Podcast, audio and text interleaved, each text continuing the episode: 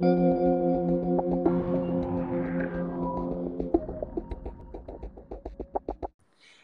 to Write, Read, and Write. We are a podcast that serves to improve your practice and learning of English. And hopefully, with it, this being our 13th episode, we've given you a little bit of something to think about that will build on that improvement. I'm Adam Preston Peril, and I'm joined, as usual, by Josiah Seth Gray. Yes, and today we are talking about steaks. Steak?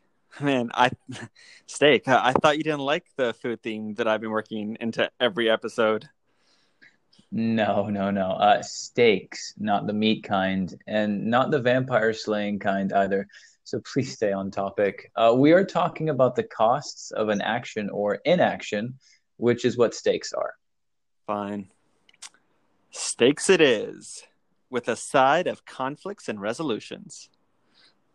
And there's the food reference. So I suppose we should, you know, talk about food. Uh, and is there anything new with you and your food, Adam? Why, yes, there is, Josiah.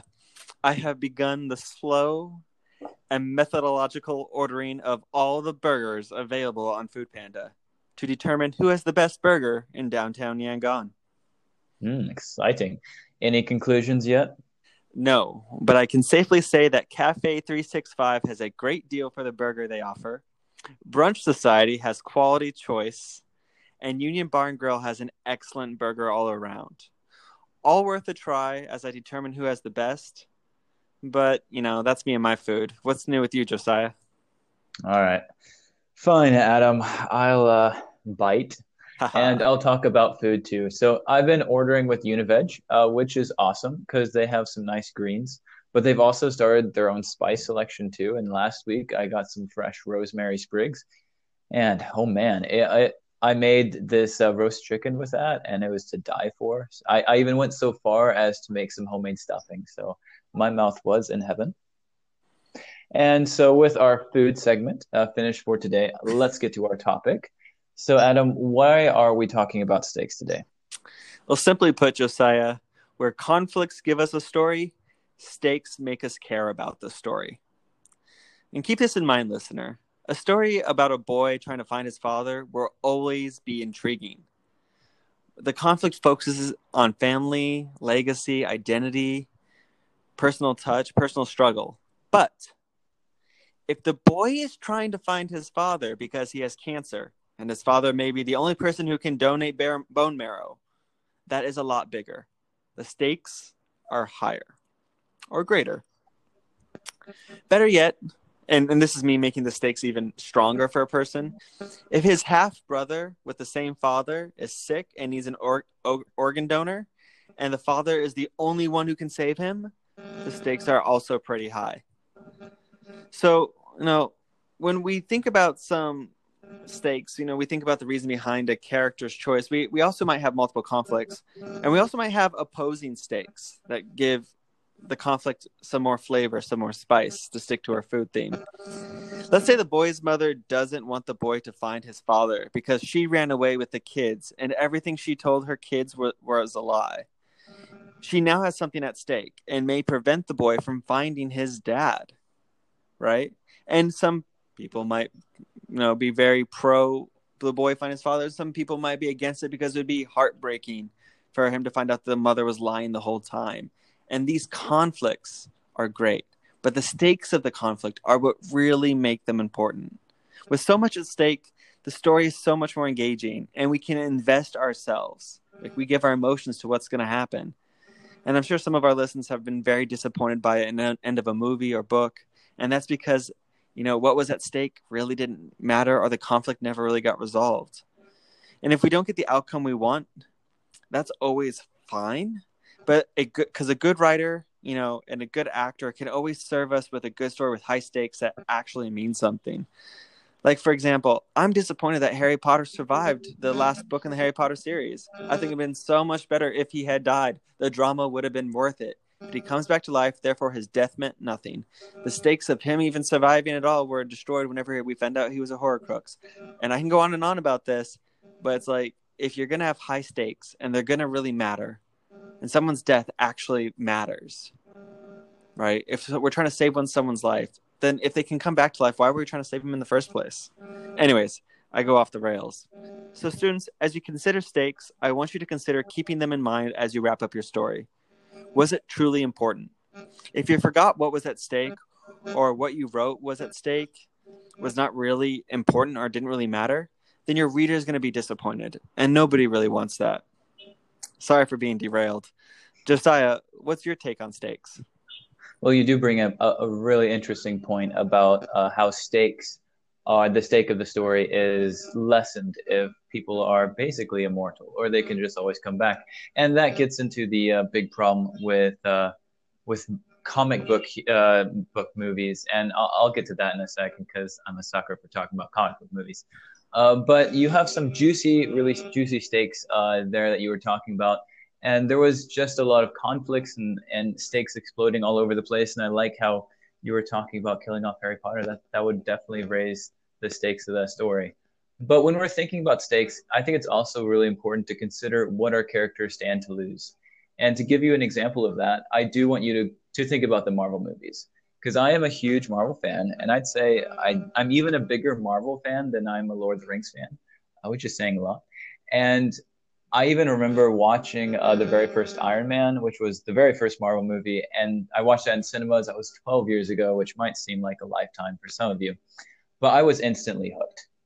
There is an issue though. The problem with Marvel movies and with a lot of series in general is they always try to keep raising the stakes. So think about this.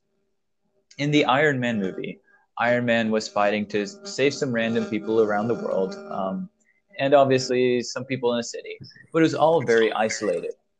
And then we got to Thor, the next one, and the well, I guess not the next one, but you know, a little bit later, and the conflict was still quite small. Our stakes now involved Asgard, but we we're starting to expand this. We we're starting to touch other universes, other worlds. Then a couple years later, the Avengers are fighting to save the entire world um, in the very first Avengers movie, and then years later, our Avengers are teaming up to save the entire universe. Okay, so whoa, obviously that escalated pretty quickly. And obviously there are exceptions. Uh, the very first Spider-Man movie and also the Ant-Man movies, they have smaller stakes, but there is this tendency to think, okay, so we must make these stakes huge. Uh, they have to get bigger because we have to interest people. So we have to make this bigger and bigger and bigger problem. And the issue with that is it's hard to care about the whole world or the whole galaxy or the whole universe. Okay. As humans, we can only wrap our minds around something finitely small. So, yes, your stakes, uh, they can get huge, they can get massive. And in some series like Star Wars or The Lord of the Rings, it might be the fate of the galaxy or the fate of the world that our team of heroes is fighting for. But honestly, uh, as a reader, as a writer, I love the small scale of some books and some movies because especially Spider-Man: Homecoming. That's one of my favorite Marvel movies because the stakes there are pretty understandable. He's trying to get the girl, he's trying to impress Mr. Stark, and he's trying to keep the weapons out of the bad guy's hands. And you know what? I can connect with that as a viewer on a very emotional level and I, I, think that's that's really important to mm-hmm. consider when we put reasons behind the character's actions. I mean, when we make those stakes. I mean, mm-hmm. would Thanos be as dangerous if his snap was limited to only a single person? I think not, and I, I sort of want to continue with that because I think that's an important idea. You know, when we see the second Endgame movie, we see Black Widow and we see Captain America sort of lost and and they're trying to like go through support groups. They're trying to just bring back that one person. And for them uh, thanos wanted to kill countless you know he wanted to kill half the universe. They only only have a few people they want to save. Yeah they want to save the whole world but if you think about it they're trying to bring back that one person that was important to them that teammate that family member. And what i've noticed in a lot of movies is sometimes the the hero is trying to fight to save something small. Eh, but that's something small compared to the the Empire from Star Wars, like trying to take over everything. That's something small, so important to us because we know about that personal loss. We know about that one person we care about. We know how much they mean to us. We can't conceptualize having the entire half of a universe mean something to us. Exactly. I mean, not, so. And I, I, think with Infinity War, uh, I, I obviously everyone remembers that moment when Thanos snaps his fingers, and I think there was this kind of moment of awe when we all, you know, just started started seeing people around the world begin to get get, get dusted, and everyone kind of you know dropped open their mouths, but that was all that was. It was just kind of this shock and awe. But then suddenly, our favorite superheroes started to get just melt away before our eyes. And that is when things actually started to affect us. That's when the stakes became personal. And that's when people started bawling like a baby, okay? Before that, it was like, whoa, this is a cool set piece. And then it was like, oh crap, now this means something. And I'll be honest, I anticipated Thanos winning Infinity War. I was one of those geeky nerds that, you know, looked at all the fan theories and stuff. So it didn't surprise me when he clicked his fingers, snapped his fingers, and people started melting away. But still, seeing Spider-Man tell Mr. Stark that you know he didn't feel so good, that was just a sucker punch. And I mean, it really affected me, and I'm I'm sure it affected everyone else, as the the meme verse around the world will will tell you. Um, and even though I think all of us really knew if we sat down and thought about it, yes, Spider-Man's going to come back uh, we we didn't really anticipate that he was gone forever. That is the problem with comic book movies. At some point, if we kill them off, the stakes do kind of tell us, well, is this real? But it still had a very emotional connection to all of us. So let's uh, before I start, you know, really start crying about this uh, even more. Um, let's talk about our homework. Great idea. So, my homework for you listeners is for you to visualize dropping out of school or quitting all studies that you might be invested in.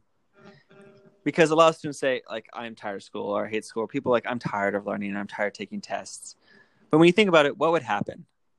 What opportunities would you lose? What would you gain if you stayed in school and kept up your studies? And what do you really have to gain if you actually quit school? And this is sort of a mental game for you to understand what's at stake every time you attend a class. These are the stakes of your education and think about that think about the challenging your activity level in your class lecture. How can you be you know more productive in your class towards your goals? Because the stakes might be high for you. And these are the stakes of your personal story. And as for me and for my homework i want you to think about your stakes but try to keep them small and personal as we were talking about. Because i do love adam's example from last week of how writing a story where the entire conflict is just a pin rolling off a desk. Because uh, depending on the stakes, that could be a really intense conflict. Because uh, imagine it. What if this was during a test and the teacher thinks you're trying to use this as an excuse to cheat and look at your neighbor's answers?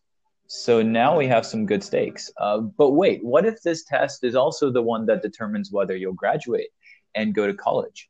And so it all starts to boil down to whether or not you can convince the invigilator that you weren't cheating. And suddenly this de- this pin rolling off the desk goes from something small to something that really has a big emotional feel. So see, it's not huge. It's not an intergalactic conflict. And this doesn't include the lives of trillions of people, but it can still make a really, really interesting story. So try and plan a story but keep your stakes small but personal and powerful. And that's uh, all for now. Thank you so much for joining us on this episode of Write, Read, and Write. We do hope that the stakes in your lives are big enough to keep your story interesting, but they're not so big that you need all the help of the Avengers to tackle them. Uh, or if you're like Adam, I hope your stakes are really juicy and made of meat. But thanks so much for coming, and I will see you next time.